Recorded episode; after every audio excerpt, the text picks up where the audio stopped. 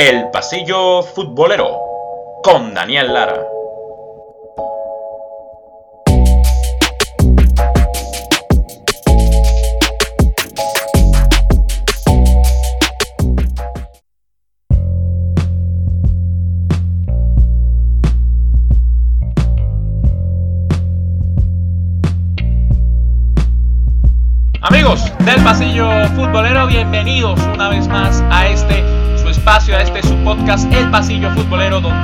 Se habla y se escucha fútbol, dándoles la bienvenida a nuestro capítulo 35 y como siempre recordarles que nos pueden seguir en Instagram en arroba el pasillo futbolero y también agradecerles a todos los que nos escuchan a través de Spotify, Apple Podcast, eBooks y Anchor FM. Y recuérdense también que pueden suscribirse al canal de YouTube, al Pasillo Futbolero, eh, darle un like a este video y así ayudarnos a crecer y a que más gente se, se entere ¿no? de este eh, grandísimo espacio donde compartimos historias eh, relacionadas a esto que tanto nos apasiona, que se llama fútbol semana tras semana. Hoy un capítulo especial, del capítulo 35, que no precisamente trajimos una historia, este capítulo va a ser más de análisis, análisis de un tema que ha venido surgiendo sobre todo las últimas semanas, el último mes, pero que ya tiene ya tiene tela desde atrás, ¿no? Ya trae cola ya desde hace varios años más de lo que la gente piensa y es este tema no sobre la Superliga Europea esa como la llaman muchos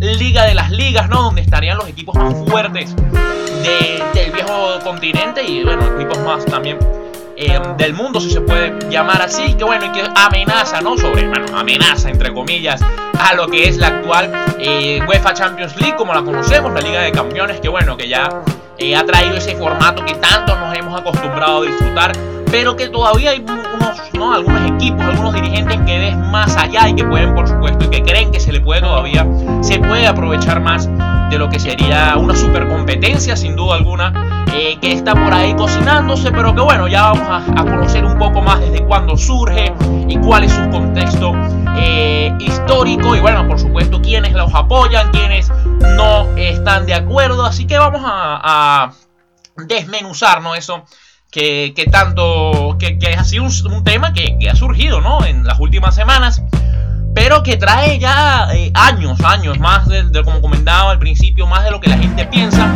Y es que la idea de una Superliga, vamos a comenzar por cuándo surge, ¿no? Cuándo, desde dónde comienza esta idea un poco loca, pero que, que va tomando cada vez más forma, como lo es la Superliga Europea. Y es que la Liga eh, Superliga Europea o la idea de una Superliga Europea paralela a la UEFA Champions League como la conocemos. Se ha venido formando incluso desde 1998, ¿no? Cuando los equipos conformados por el G14, el G14 es lo que hoy en día es la Asociación de Clubes Europeos, también conocido ECA por sus siglas en inglés. Es, bueno, fue, fue una organización que en su momento se creó, ¿no? Por los 14 equipos más fuertes del viejo continente. Eh, en su momento se creó para eh, debido a, hacerle para hacerle el frente no a tanto a la UEFA como a la FIFA debido a que estos clubes se quejaban en su momento de que sus jugadores no se, iban a las selecciones nacionales cuando tenían que disputar eh, tipos de torneo y ellos no, no, no recibían ninguna compensación eh, económica no eran los grandes eh, clubes europeos. Y bueno, de ese fue la principal función de ese G14, que ya después se convirtió en lo que hoy en día se conoce como la Asociación de Clubes Europeos, que son básicamente los, los equipos más fuertes y poderosos eh, de Europa, ¿no? Los que la, conforman. Así que bueno, esa fue su principal misión cuando se creó, pero también siempre estuvo, eh, fue su intención, ¿no? De crear un, torneo paralelo a la UEFA Champions League que abarque, ¿no? A los equipos más grandes de, de, Europa del viejo eh, continente. Esa fue su, su, misión. Y bueno, a pesar de, de, la, de la contraria de la UEFA, siempre estuvo la visión de tratar de hacer una competición eh, aparte, tanto así que bueno, esas amenazas, amenazas si se puede llamar también así, a ver, no, no es nada tampoco eh, muy grave, hicieron que la UEFA fuera implementando cambios y reformas eh, a la competición, a la UEFA Champions League a lo largo de, lo, de, de los años, ¿no? La primera de ellas y, y, una de las más importantes fue la que sucedió precisamente en 1998 cuando, eh, debido a la presión de, estos 14 equipos del G14,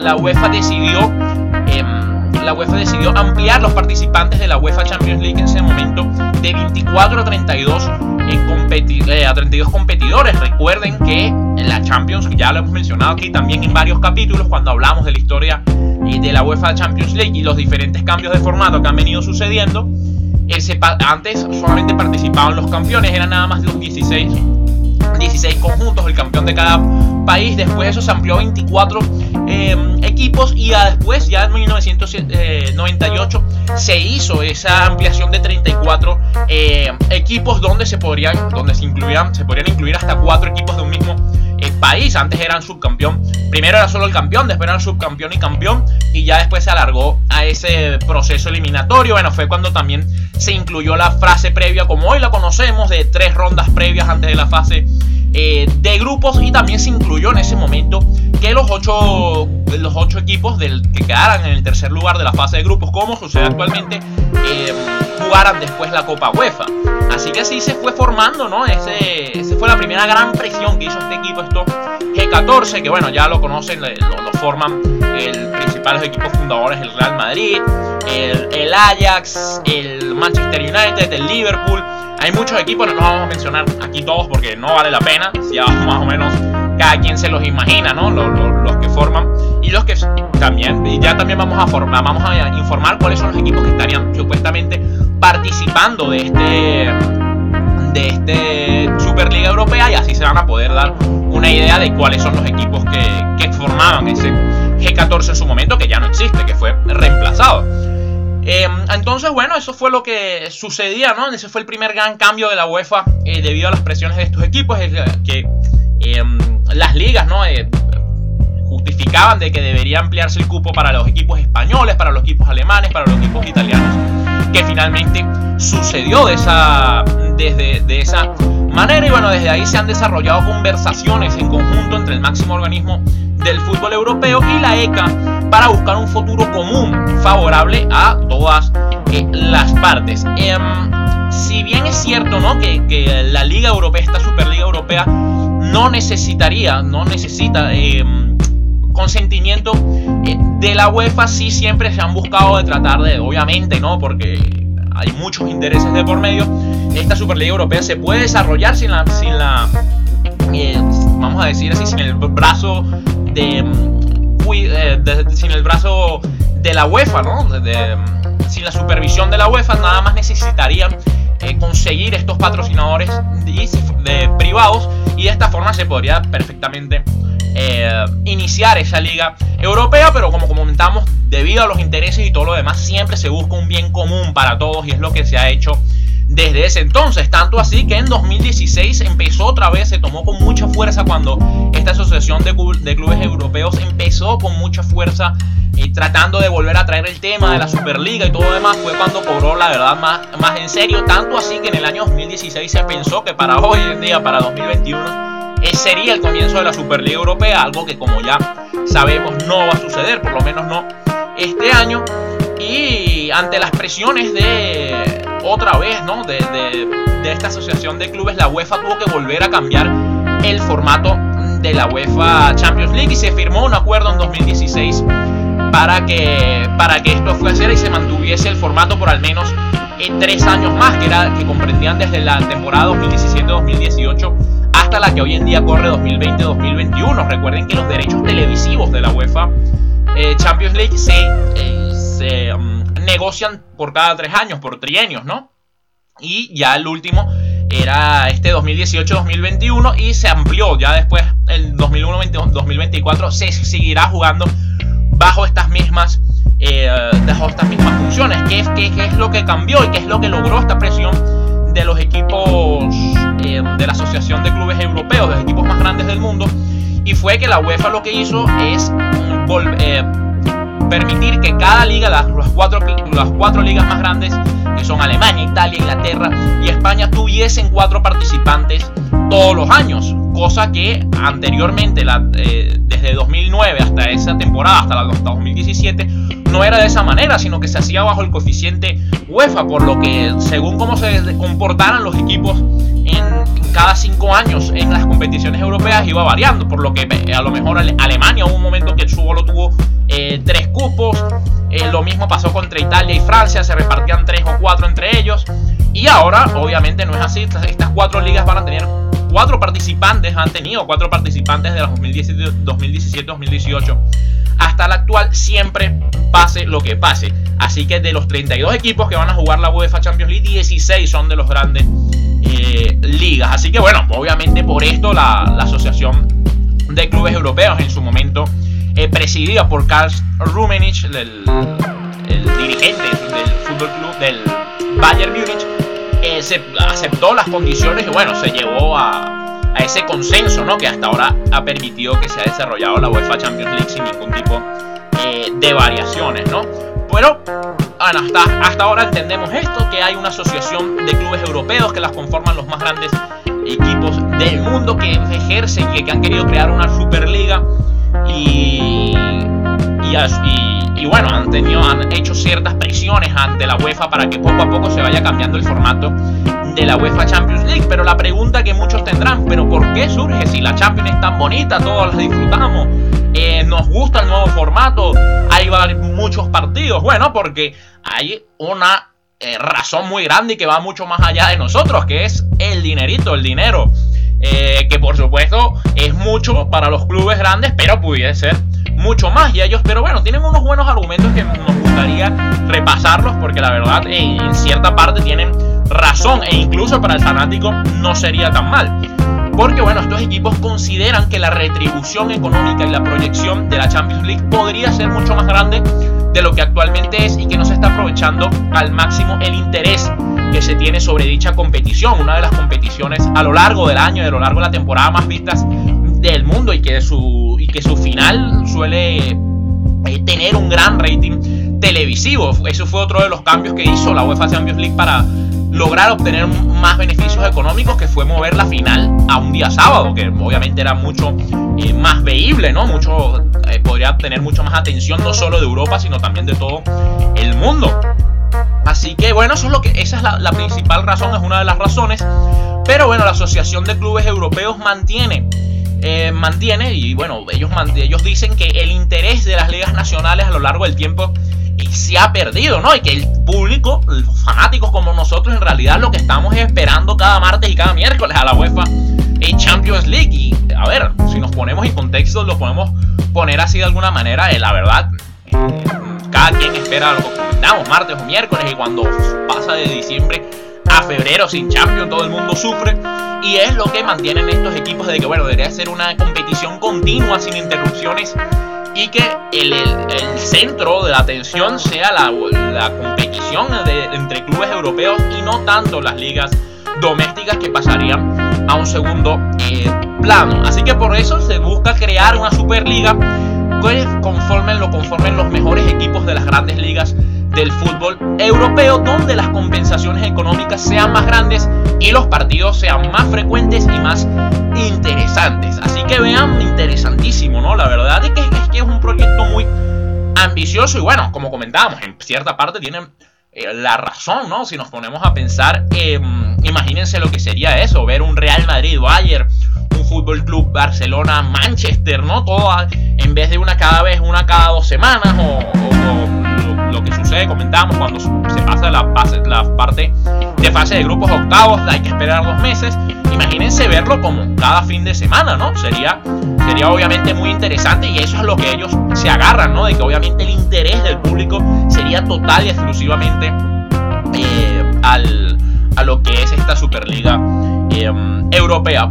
Vamos a ver unos números, vamos a ver unos números con los que ellos, la, la Asociación de Clubes Europeos, los grandes clubes eh, del fútbol europeo mantienen ¿no? y le tratan de, darle sentido ¿no? a, esta Superliga Europea. Y vean que hay algo interesante, el que lo, expuso el presidente de, la Juventus, que en este momento, eh, Andrea Pragnelli, que en estos momentos es el, el presidente también de la Asociación de Clubes Europeos. Y él mantenía que y, exponía que en el año 2016 se hizo un estudio de mercado que de los 2.000 eh, millones, de, 2.000 millones de aficionados que hay para el deporte, 1.600 son a fans del fútbol y apenas unos 150 millones son fans de la NFL.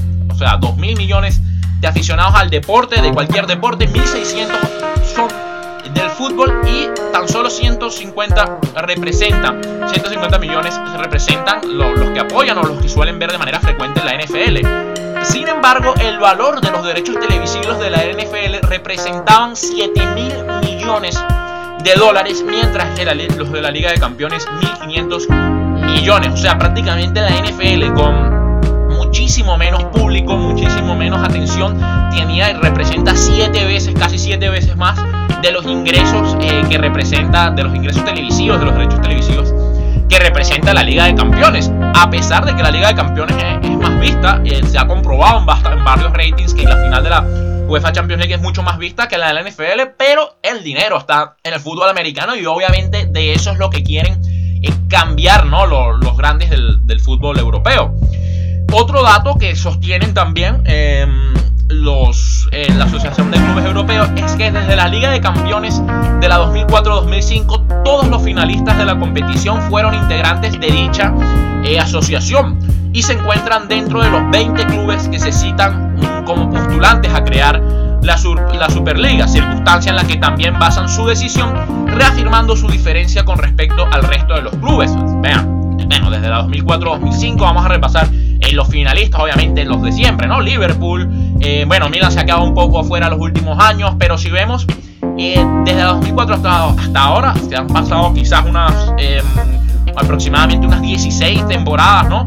Y siempre ha habido los finalistas, siempre han sido, han formado parte de, de este, de esta asociación, ¿no? Que obviamente son los clubes más grandes eh, de Europa. Y bueno, otro dato que también respalda ¿no? lo, que quiere hacer eh, la Asociación de Clubes Europeos es que de los, desde que se firmó este trienio que, comenzamos, que comentábamos al principio, este, eh, este acuerdo entre la UEFA y la Asociación de Clubes Europeos en el año 2016 para esas próximas tres temporadas, desde la temporada 2017-2018, de los 78 equipos implicados desde las fases de clasificación y hasta los 16 de la fase final eliminatoria, es decir, los octavos de final, únicamente el Mónaco, el Benfica, el Oporto y el Leicester no se encuentran dentro de los considerados grandes por la Asociación em, de Clubes Europeos que pudieran conformar la nueva competición, pero dicen que obviamente eh, estos no son integrantes, eh, no son fundadores ni integrantes de la asociación, ni son considerados grandes estos equipos ya mencionados como la en la Asociación de Clubes europeos, pero eh, si son miembros, si son miembros, o sea que ellos lo que dicen, eh, las diferencias entre equipos grandes y equipos pequeños se han eh, duplicado, son ahora muchos más grandes y que al final siempre terminan los mismos. Es como decir, bueno, ¿para qué vamos a terminar con, siempre con los mismos si lo podemos iniciar?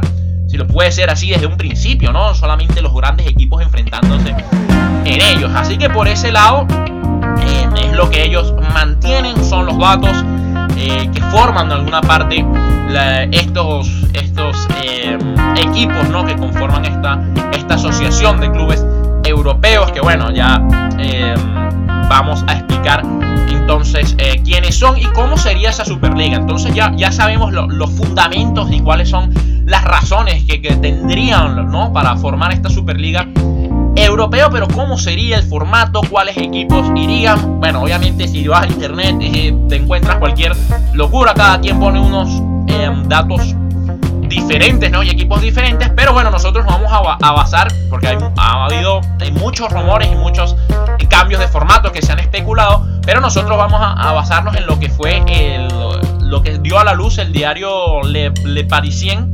un diario francés, lo hizo el 28 de enero de este año, es decir, hace una, dos, una semana y media atrás. Y eh, sería así de esta manera, esa Superliga sería una liga de 20 equipos y donde, por supuesto, los 15 equipos fundadores participarían de por vida y habría y los otros 5 serían invitados, ¿no? De por cada edición, es decir, los 15 que arrancan, esos 15 van a estar pase lo que pase, no necesitan ser campeones, pueden descender si quieren de sus ligas, pero al final no va van a estar siempre ahí, esos 15 equipos fundadores y otros 5 irían en cuestión de invitados. Fíjense que no hay ascensos, no hay descensos, nada, no nada de eso. Prácticamente eh, van a ser siempre los mismos, ¿no? Así que bueno, vean esos 15 equipos fundadores, que es lo que se maneja, ¿no? No hay una pronunciación oficial, pero fue un borrador que salió, que salió a la luz y el diario The Times y el de Parisien lo eh, expusieron, ¿no? De esa manera. Así que vean que esos, los 15 equipos fundadores serían 6 de ellos ingleses, los pertenecientes al top, al Big Six, que son Manchester United, Liverpool, Arsenal, Chelsea, Tottenham y Manchester City. Los otros tres serían los españoles, los grandes de España, Real Madrid, Fútbol Club Barcelona y Atlético de Madrid. En Italia, eh, otros tres como son la Juventus, el Inter y el Milan. Y esa lista la, la completarían los dos de Alemania, Bayern Múnich, Borussia Dortmund y además del París Saint Germain. Así que interesante, ¿no? Las, eh, al final, esos serían los 15 equipos. Los otros 5, bueno, vendrían, eh, depende de, la invitación. De, muchos dicen que, bueno, que la, primera, la primera, eh, la primera versión sería también, por ejemplo, con el Sevilla, con el Olympique Lyon, quizás con un equipo de Portugal. Serían los, los primeros invitados, ¿no? A, este gran, a esta gran liga que tienen en mente muchos dirigentes, los dirigentes más importantes del fútbol eh, europeo. Em, ¿Cómo sería serían? Bueno, los 20 equipos estarían divididos en dos grupos de 10, de 10, cada uno con partidos a ida y vuelta y ya después eh, clasificarían 4 por cada grupo y los 8 jugarían una especie de Final Four, ¿no? En, como, se, como, fue muy, como fue esta edición de la UEFA Champions League con partido de esta última por motivos de la pandemia, 8 equipos en una misma sede a partido eh, único y ya después se conocerá el campeón de, de esa forma. Pero aquí está la parte más interesante, la que comentábamos al principio, lo que en realidad le importa a los, a los grandes equipos, que es aquí el bolsillo, ¿no? Porque también hay un, hay un gran cambio a diferenciación de lo que es la UEFA Champions League a lo que quiere ser la liga, esa Superliga Europea, y es que con solo participar en la competición, los 15 clubes fundadores podrían recibir, recibir alrededor de 350 millones de euros. O sea, imagínense, ¿no? Cuando, em, solo por participar, ¿no? Cuando en realidad el, equipo que queda campeón de la, de la UEFA Champions League recibe unos 70 u 80 millones aproximadamente. Vean la grandísima diferencia, ¿no? Entre, entre lo que es entre una cosa y la otra, ¿no? Entre una liga y la otra. Y bueno, este proyecto cuenta, el proyecto que es la Superliga Europea, en teoría, ¿no? Lo que se dice es que cuenta con un proyecto de financiación del, del banco norteamericano JP, Morgan Chase. Recuerden que, que los, que, bueno, el Manchester United, por ejemplo, eh, sus, sus dueños, ¿no? Los principales accionistas son precisamente norteamericanos. Y si no me equivoco, el Liverpool también. Y se habían dicho que esos dos equipos eran los que estaban haciendo esa mediación económica, ¿no? Para llegar a un acuerdo finalmente con este banco eh, no, norteamericano. Entonces, el banco norteamericano JP Morgan Chase em, tendrá, inyectará una, esa, esa variable económica, ¿no? a, estos equipos que serviría para gastar en estadios, instalaciones de entrenamiento o para recuperar pérdidas por el COVID-19. A esto hay que, hay que sumar, a esto nada más por participar, ¿no? Los 350 millones de euros, ojo. Pero habría que sumar el atractivo, ¿no? Del reparto de premios e ingresos, ingresos televisivos y publicitarios, ya que dicen, ¿no? Que este, este formato, ¿no? Este, este borrador que, que habían se había salido a la luz pública, dice que el 32,5% del bote se repartirá a partes iguales para los 15 clubes fundadores y el otro 32% serían para el resto de los equipos y bueno, ya después el 20% para em, por derechos televisivos, 15% para el marketing, así que bueno, así así quiere agarrar forma esa Superliga Europea. Vean que en 2016 se decía que para 2021 cuando finalizara esos tres años del trienio de, del formato ¿no? que habían formado la UEFA Champions League, la UEFA en este caso, con la Asociación de Clubes Europeos. Al final ese formato se extendió por tres años más. Ya los derechos televisivos de la Champions están vendidos hasta el 2000 24, así que por lo menos hasta 2024 no vamos a saber nada de esta Superliga Europea, eso es totalmente eh, seguro, pero bueno, vean, hay que, lo que hay que encontrar y entender el por qué y, hacia dónde va, ¿no? Y, qué es lo que ofrece. La verdad que es súper interesante, ¿no? Y súper atractivo, incluso para el fanático. Pero bueno, ya nosotros vamos a dar nuestra opinión al final del capítulo para, para que quede más claro. Obviamente, esto es lo que opinan unos, pero ha tenido sus detractores y, y con mucha razón también, porque bueno, obviamente sí, todo suena muy bonito, Real Madrid, Dortmund, los, los grandes partidos, ¿no? El, pero entre los grandes equipos, pero hay que recordar que también hay equipos eh, modestos, ¿no? Y que, viven prácticamente en función del modelo que hoy en día desempeña el fútbol. Y bueno, por supuesto, unos dos de sus grandes detractores de esta liga europea. Y bueno, a pesar han sido eh, eh, cada uno de los presidentes de las ligas, pero sobre todo más se han hecho saber las de Javier Tebas, el presidente de la Liga Española, y Luis Rubiales, presidente de la Federación Española de fútbol que defienden sus intereses porque, bueno, saben que obviamente si se han pronunciado en contra muchas veces porque saben que si el Real Madrid, el Atlético y el Barcelona salen de la liga, ¿no? O sea, o por lo menos vamos a ponernos en contexto, si, si, hubiese una Superliga Europea, obviamente utilizarían sus titulares y sus jugadores claves para jugar esos partidos y dejarían a la liga em, para utilizar los suplentes y todo lo demás, por lo que obviamente los, los derechos, como a quién le vendes un producto como la liga si esto pasa, ¿no? Si no tienes a, tus, a los principales equipos enfocados y prácticamente interesados en competir. E incluso se había, incluso se habla de, se había hablado de que para que esta Superliga Europea surgiese eh, habría que bajar los equipos de, de, las ligas de 20 a 18 equipos. Así que bueno, ahí obviamente un revuelo increíble. los presidentes de la presidenta de la Federación Española y el presidente de la liga, por supuesto, están totalmente negados porque significaría el término total, ¿no? O sea, que se acabaría totalmente lo que conocemos como la liga e incluso la desaparición de la Copa del Rey sería mucho más eh, factible. Y, pero obviamente su gran, su mayor eh, detractor, ¿no? Y lo que ha, también fue noticia en estos días y lo que le pone un, una total piedra en el camino de difícil resolución al, a la Superliga Europea fue el comunicado que hizo la FIFA, ¿no? Un comunicado que sacó la FIFA unos días atrás con la firma de cada uno de los representantes de las confederaciones, tanto de Conmebol, CONCACAF, eh, la Confederación Africana de Naciones, de Asia y de la misma propiamente UEFA, donde dejaron claro que cualquier jugador de los clubes que participen en esta llamada Superliga Europea no podrán jugar en ninguna de las competiciones organizadas por las confederaciones, llámese Mundial, llámese Copa América, llámese eliminatorias, cualquiera de eso. Entonces, bueno, imagínense ver un Mundial o, cualquiera de estas competiciones ya mencionadas sin sus principales estrellas. Fue una gran, un gran obstáculo que puso eh, Infantino ¿no? sobre a este a esta Superliga Europea. Muchos dicen por ahí de que más bien fue, fue esto, no es que la FIFA esté en contra de la Superliga Europea, sino que más bien como que hicieron esto y bueno, los dejaron un poco por al lado y no, no, no, lo, no los contaron, le cortaron su beneficio económico, ¿no? Por llamarlo así, por decirlo así, de esa manera. Así que bueno, muchos dicen que es por eso que ha puesto el pero la FIFA.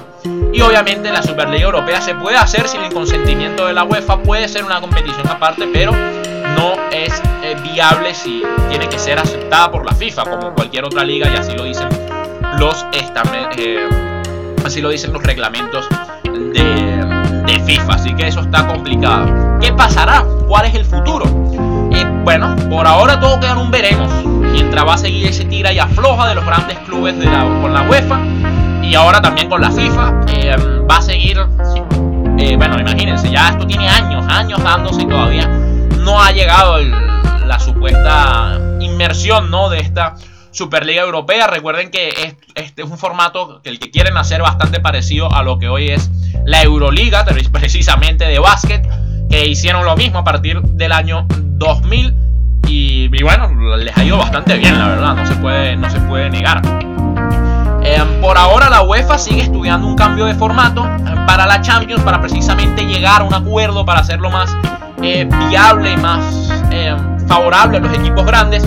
Y es por eso que la UEFA estudia ¿no? Eh, la, la, probabilidad de, de estirar la UEFA Champions League y cambiarle el formato, que sería um, con cuatro partidos más, sería un total de 17 partidos al, que, al equipo que llegue eh, a la final, por lo cual entre más partidos, eh, más derechos televisivos y más dinero obviamente, así que eso es lo que, lo que estaban buscando, eso se está proyectando para, la primer, para que se lleve a cabo la temporada 2024-2025. Em, sería un cambio de, eh, formato y, en principio hay dos posibilidades. La primera es de introducir una segunda liguilla en la ronda de octavos eh, de final, así como fue entre el año, entre la temporada 1999 y 2003, es decir, eh, los mismos grupos, como comentábamos, eh, pasan los 16 a octavos de final y ahí se vuelve a hacer otra fase de grupos, ¿no? Con lo que incluiría unos cuatro partidos más al, al calendario. Esa es una o la otra que, que se maneja es que se jueguen en la fase de grupos eh, sea, sea de seis equipos, sean seis grupos de seis equipos, clasifiquen primero y segundo de cada grupo y clasifiquen los cuatro mejores terceros y así pasar a y así pasar ya directamente a octavos de final y bueno ya el formato que conocemos y de vuelta hasta la hasta la final. Eso es lo que también se maneja y es lo que está buscando la UEFA para tratar de, bueno, de llevar todo a un buen Y bueno, recordar que todo esto, a todas estas, la FIFA ya ha impulsado el supuesto Supermundial. De, bueno, el supuesto no, el Supermundial de Clubes que empezaría el año que viene. Va a empezar el año que viene. Bueno, con toda esta locura no se sabe, pero en teoría debería empezar el año que viene. Va a sustituir a la Copa a la Copa Confederaciones y bueno, es un Super Mundial de clubes con clubes de, de todas partes del mundo. Eso ya va, y eso ya tiene la aprobación de FIFA y se va a llevar a cabo. Algo así es que busca la Superliga Europea, necesita la aprobación de FIFA. Nuestra opinión, bueno, eh, nadie nos las pidió, pero vamos a, dar una pequeña opinión. La verdad que nosotros creemos que, em, obviamente, con el fútbol hoy en día como se, como se tiene, ¿no? Eh, obviamente es mucho más atractivo y es mucho más viable y la verdad en buena parte vemos con buenos ojos esa, esa inclusión de esta Superliga Europea que sería el principal foco de, todo el mundo. Porque bueno, tendríamos partidos increíbles, partidos durante todas las semanas. El problema es que cuando tú quieres hacer algo es a costa de qué, a quién te vas a llevar por el medio para hacerlo, ¿no? Y, y bueno, obviamente estamos claros que si eso sucede, que puede suceder, eh, el fútbol como hoy en día lo conocemos, la estructura del fútbol como hoy en día lo conocemos va a desaparecer eh, completamente, ¿no? ¿Y qué va a pasar con todos esos equipos de mediana o, tabla, ¿no? Y demás. Y ese equipo, los ascensos y descensos, y las ligas perderían, y las copas en general perderían un total eh, foco, ¿no? Y nadie, nadie las quisiera ver.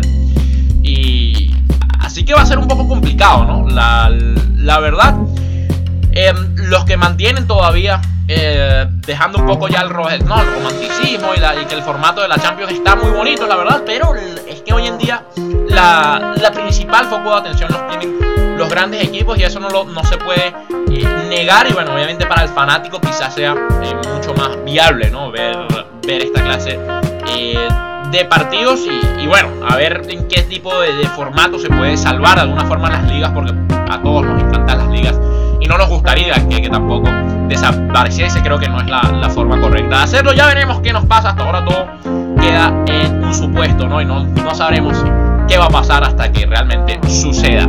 Muchas gracias a todos ustedes. Este fue nuestro capítulo 35. A ver, esperamos no haberlo hecho confuso, ¿no? Que, haya quedado claro eh, cuáles son las razones, ¿no? De, de esa Superliga Europea y si finalmente se va a llevar a cabo o no. Agradecidos, como siempre, a todos los que llegaron hasta aquí, nos apoyan eh, día a día, semana tras semana. Recuerden que nos pueden seguir en Instagram en arroba el pasillo futbolero. Recuerden suscribirse al canal de YouTube, activar las notificaciones, darle me gusta a este video, muy importante que nos ayuden dándole me gusta. No cuesta nada, simplemente un clic. No le vamos a cobrar nada, simplemente nos comprometemos a seguir haciendo un buen eh, contenido, a seguir contando buenas historias que siempre traemos aquí. Hoy análisis, pero generalmente son historias eh, que más nadie les cuenta y más no van a conseguir en ningún otro lado. Y por supuesto agradecerles a todos los que nos escuchan en Spotify, Apple Podcast, eBooks y Anchor FM. Desde aquí, desde la ciudad de Manchester, les saludo una vez más Daniel Lara. Nos vemos en el capítulo 36. Este fue el pasillo futbolero donde solo se habla y se escucha fútbol. Muchas gracias.